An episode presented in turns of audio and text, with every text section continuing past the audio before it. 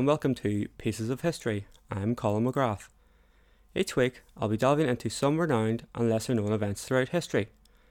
This week, I'll be looking into the STB, the secret service of the Czech government during the Cold War. In order to look at how and why the STB came into existence, we need to look back at the state of Czechoslovakia after the Second World War.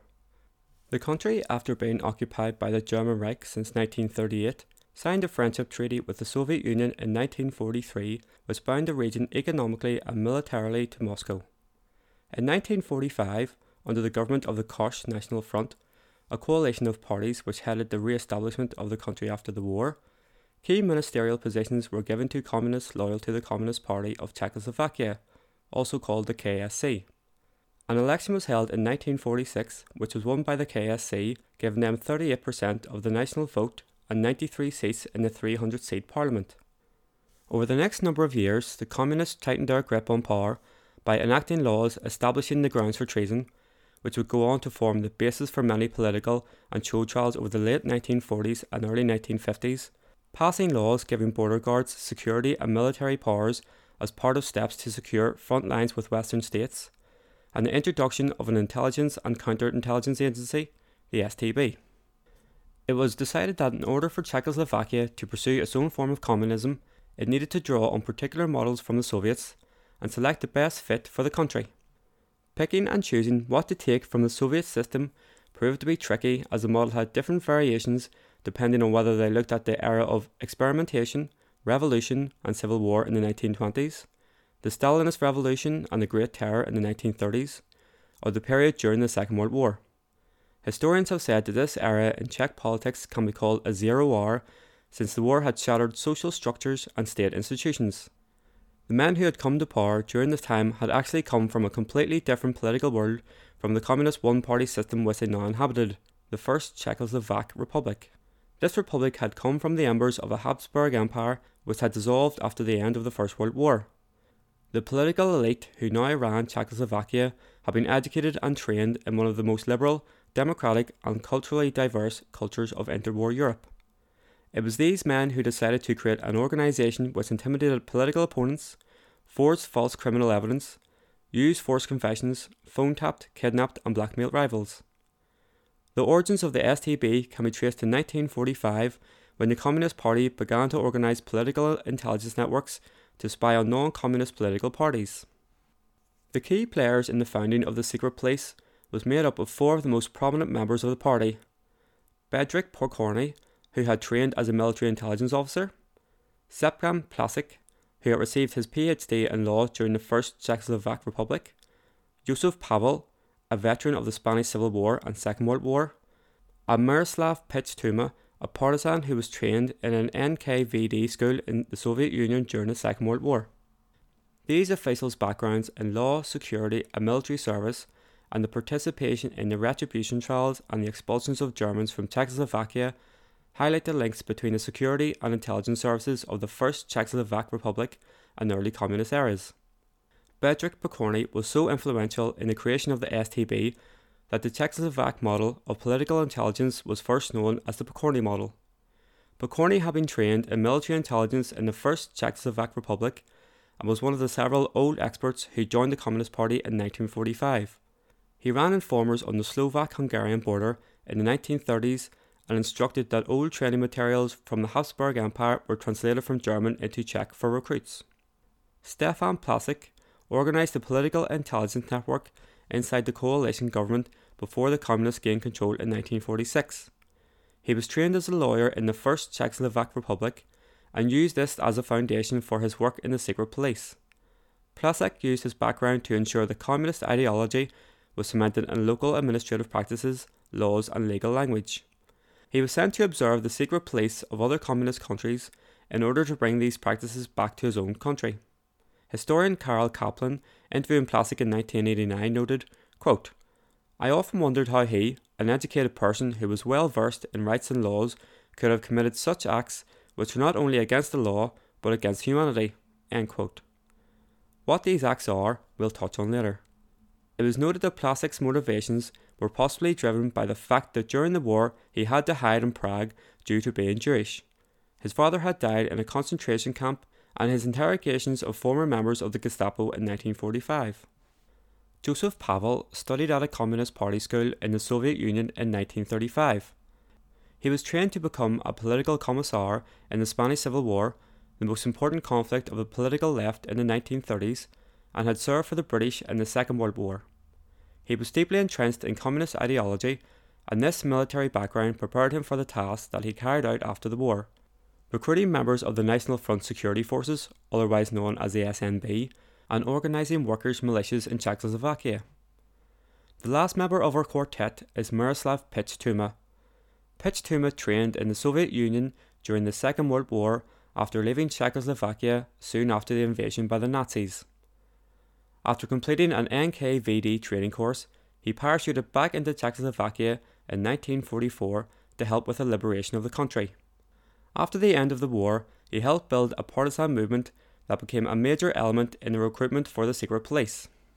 The partisan groups in Czechoslovakia were formed after the war in the chaotic months of liberation to expel German civilians from the country.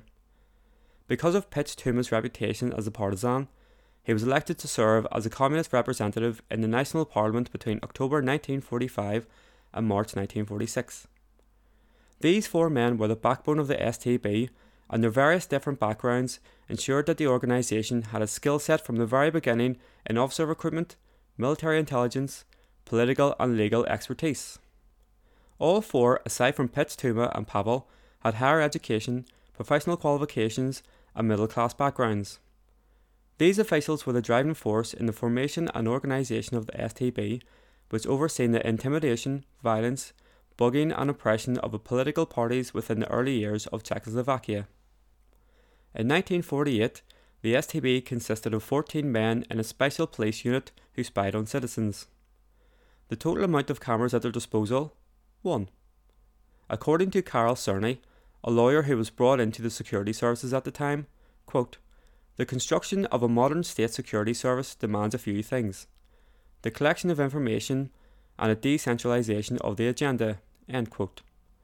This police unit was just the beginning. The first target of surveillance was the government themselves. Corruption was rife in lower level departments, and leaders in Prague had no idea who were running these offices. To look at this issue, they decided to create a quote instructor group to address this issue. The unit, created by Plasek, with his background in observing secret police forces in other countries, served as a training ground for new generations of working class officials that pushed forward the Stalinist ideology in Czechoslovakia. It was in this unit that the us communists versus them non communists first took hold. These agents suspected everyone, including their own political allies. Anton Purcell, one of the first instructors in the STB, who would go on to become Deputy Minister of the Interior in 1951, was instrumental in the running of covert operations internally of secret police officials accused of crimes against the state. His file describes his talent for conducting operative work and surveillance operations. After being interviewed in 1989 about his career in the service, Karl Kaplan said, quote, In the years between 1950 and 1955, he was a great authority in security. His connections with the Soviet advisers were well known, as was his influence in the ministry. In security, he was the stuff of legends. His power and political influence exaggerated these fantastic tales, and it lived on, passed on from security generation to generation, lasting years after his fall from power. For security employees, he embodied the celebrated and great time of absolute power and its establishment. The instructor group played a pivotal role in the foundations of the STB. It led the personnel, training, and policing methods that the organisation would use in operations. The group worked within the STB as it was granted the power to read documents and reports produced by district and regional secret police offices. As advisors, they instructed other officers how to run informers, surveil suspects, and recruit double agents of enemy countries. They spoke with STB officers to test their knowledge on texts, observed their work, and noted details about officials' personal lives, personalities, and relationships with colleagues. The instructor group contained many younger men in their ranks, and they noted that older members of the STB, who had come from a different era in the history of the country, were deemed not reliable enough. In a report from 1948, it was noted that, quote, it is desirable that the service be filled with younger blood and new people, the majority from the working class. End quote. The new members of the instructor group were young, politically staunch in their communist viewpoints, and untainted by the old regime. Details of the trials of communists who were deemed enemies of the state in Hungary and the Soviet Union were introduced to fresh recruits of the STB. They were told to watch out for intellectuals and high ranking party members as they could not be trusted. The teaching programme was meant to, quote, train new members of the secret police not burdened with the bourgeoisie police practices, end quote. They were arranged into groups such as companies, platoons, and squadrons. A new breed of officer was made without the tint of the old ways. In 1949, the Soviets arrived in Czechoslovakia.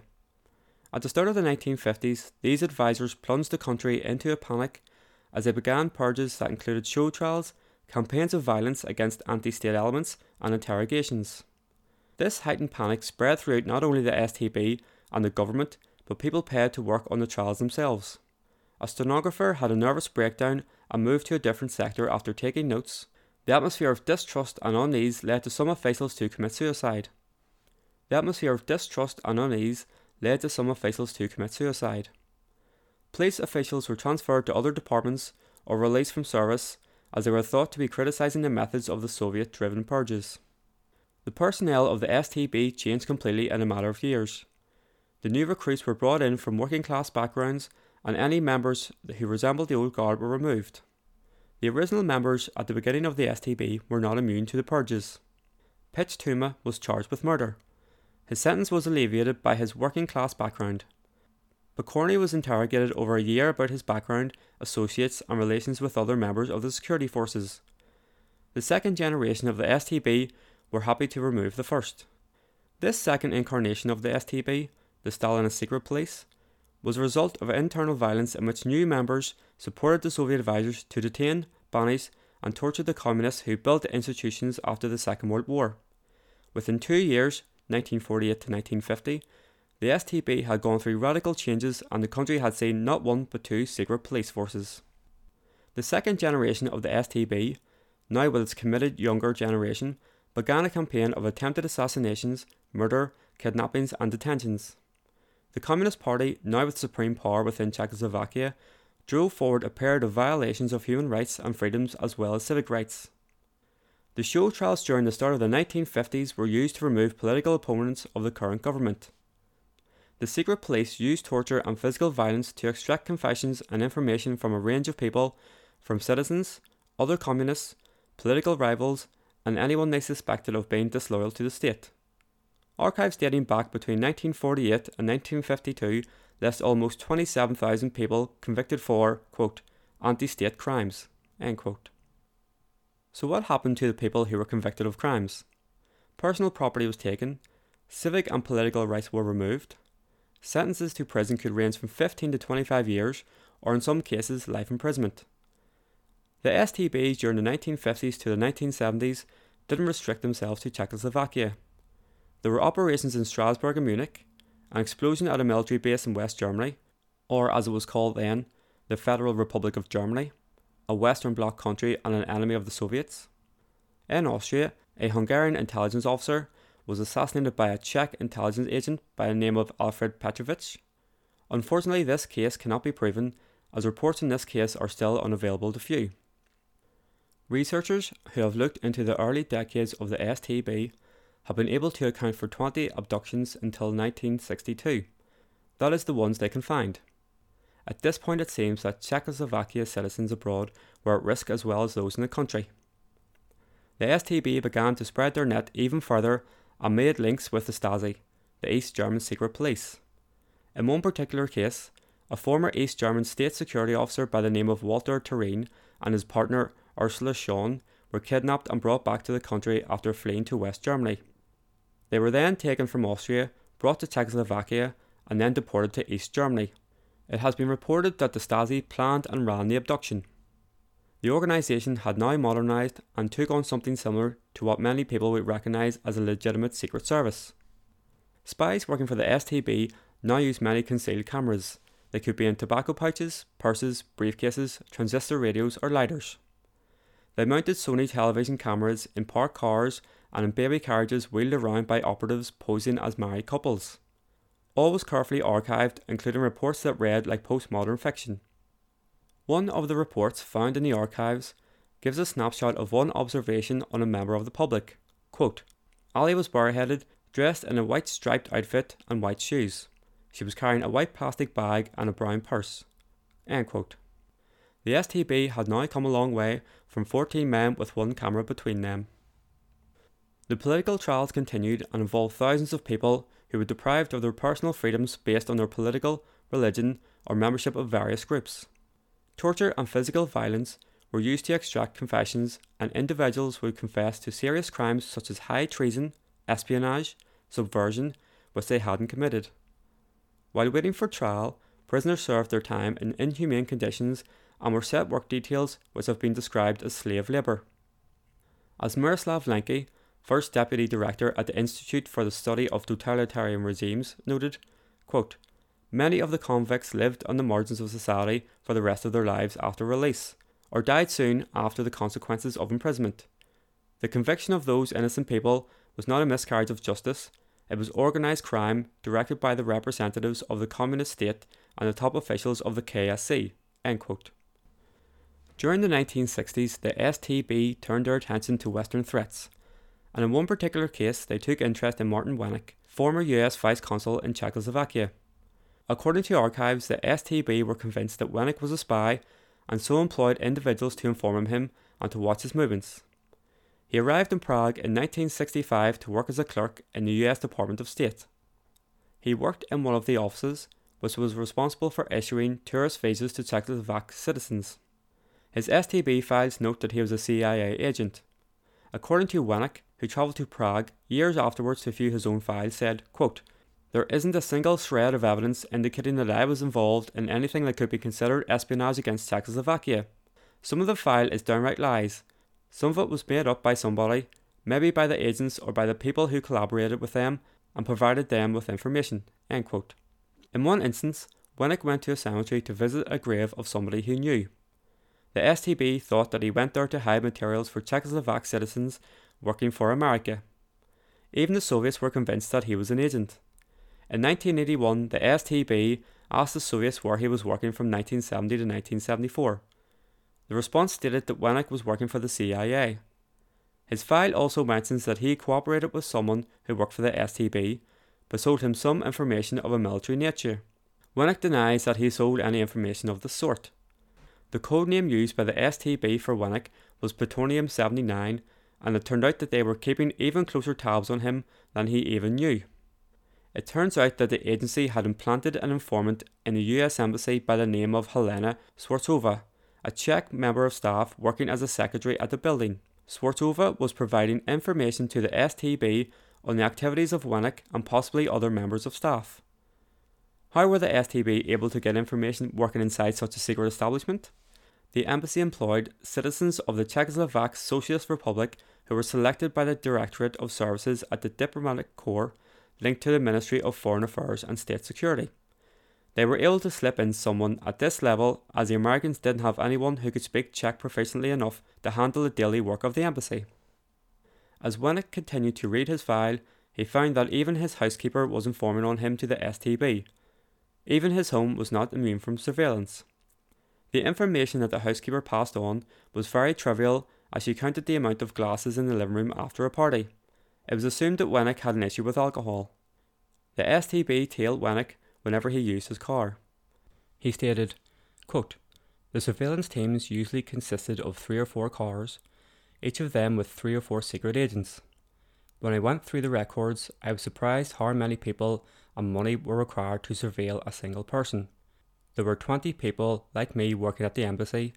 That means that a small army was needed just to watch American diplomats. End quote. The STB during this period not only watched American diplomats, but followed individuals such as the famous poet Allen Ginsberg. If you are unaware of who Ginsberg is, he was one of the leading literary figures of the 1950s along with Jack Kerouac and William Burroughs. In February 1965, while spending a month as a juror in a literary competition in Cuba, he was suddenly deported one morning by the immigration authority. They decided that he needed to leave the country on the first flight that morning, his destination, Prague. Due to an ongoing blockade, it turned out that he couldn't get a return flight to the US, so he decided to look up some old friends and managed to gain a work visa for two weeks. He spent his time taking in the city and meeting with young Czech poets. While in the city, the STB took an interest in Ginsberg and confiscated his notebook as they were worried about what he could possibly be writing about the state of the country. An extract from his notebook, confiscated by the STB, stated, quote, Czech communism with its bureaucrats above its secret trials. Terror like in Cuba, only better masked. All the capital myths about communism are true. They whisper everywhere. People in Czechoslovakia aren't afraid to speak openly if they know you. They criticize the government openly. After taking part in an annual student festival and being crowned the King of May, Ginsberg was squarely in the sights of the Secret Services. The event, which brought hundreds of students together in one place, worried the authorities that a Western liberal like Ginsberg could mobilise the students into anti government protests.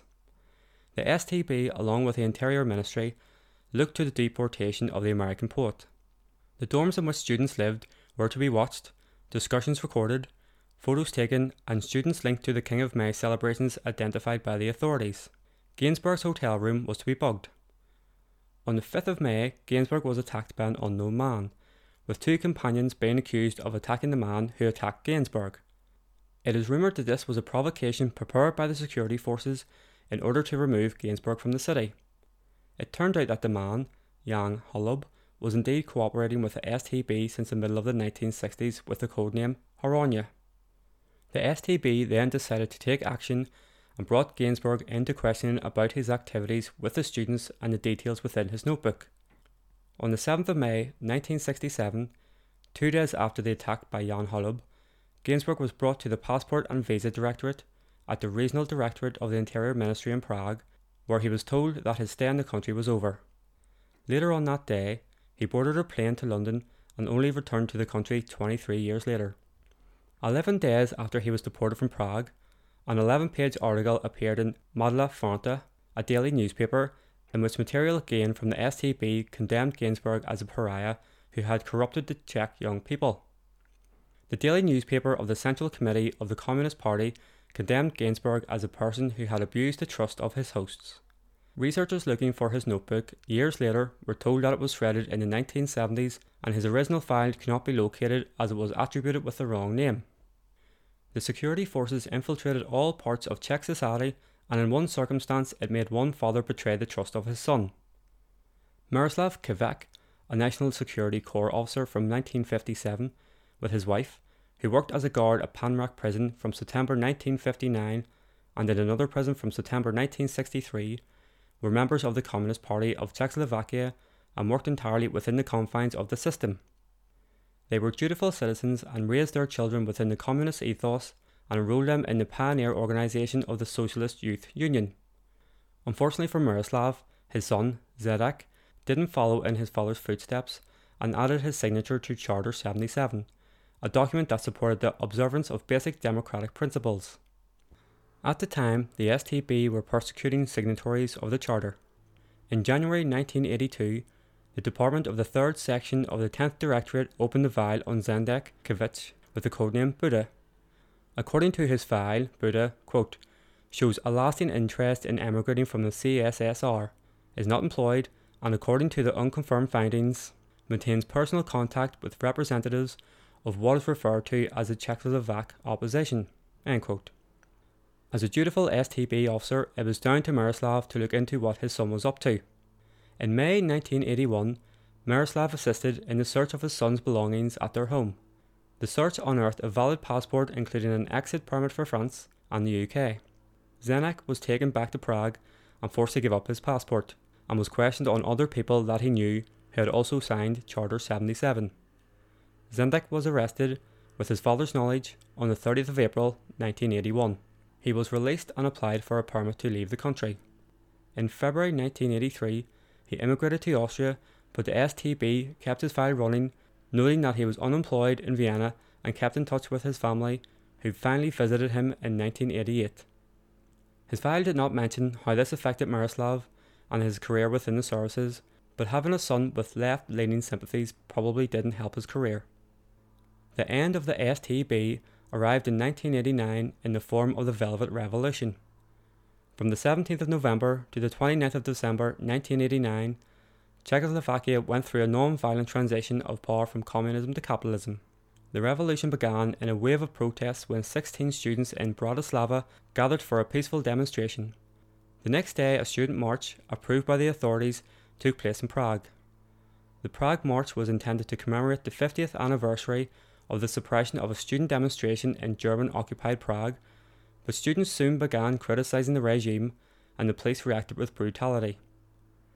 These incidents sparked off a nationwide protest movement. Pro democracy demonstrators and strikes took place, which led to the communist leaders to make peace with leaders of the opposition. A transition government was formed with the first non communist leader installed in the country for 40 years.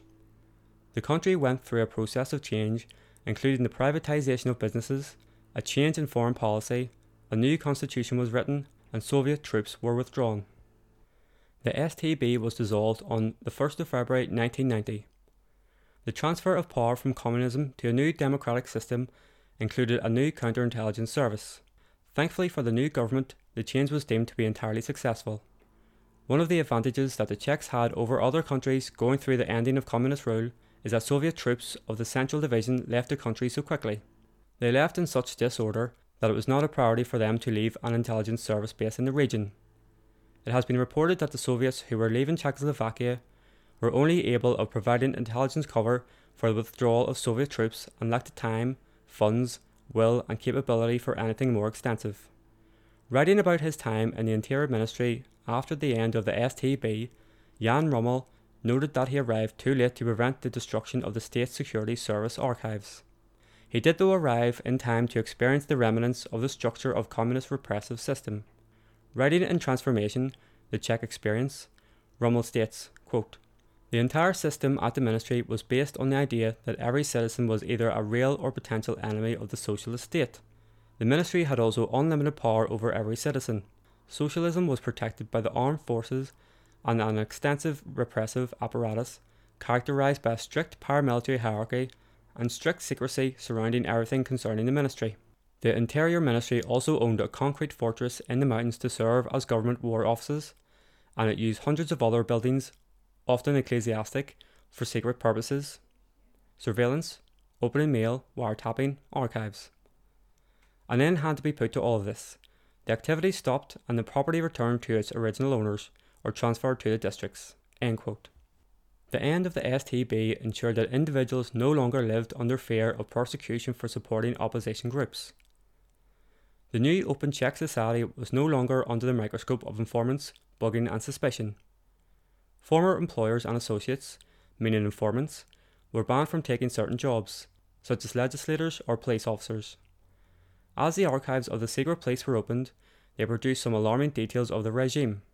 Those who were accused of being in opposition to the ruling Communist Party fell victim to political murders arranged by the STB.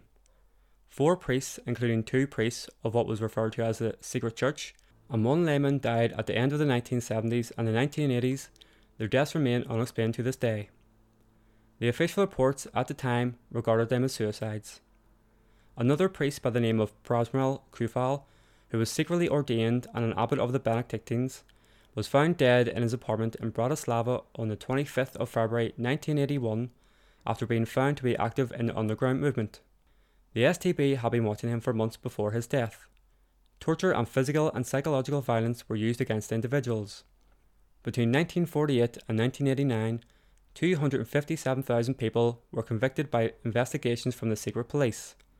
In total, 248 people, including one woman, were executed for political reasons. Unfortunately, amnesties were granted by communist presidents, preventing the punishment of the perpetrators for some crimes. The STB, founded first by a group of men who rose to power in the 1940s on the back of their professional training in law and military intelligence, were overcome by a second generation who were recruited to be suspicious of not only political opponents but other communists, reflecting the culture of Stalinism planted by the Soviets in Czechoslovakia in the 1950s. These new recruits were trained and selected to exact the wishes of the ruling government. They performed party purges, show trials, mass domestic violence, and enhanced Cold War hysteria within the country. Thankfully, the country was able to rid itself of the STBs during the Velvet Revolution, and created a break from the past with the embrace of democracy in the 1990s. Thanks for joining me on this journey through the history of the STB. I hope you enjoyed it. I have to say a big thank you to Adam Havlik, a research associate from the Institute of the Study of Totalitarian Regimes in Prague. Adam pointed me in the direction of several books and articles on the STB during the 1940s to the Velvet Revolution in 1989. This episode wouldn't have been possible without him. Pieces of History is written and produced by me, Colin McGrath. If you would like to hear more episodes, you can subscribe on iTunes and Spotify, and you can also get involved in the show by leaving comments and show suggestions on Twitter and Instagram at Pieces of History. Thanks for listening.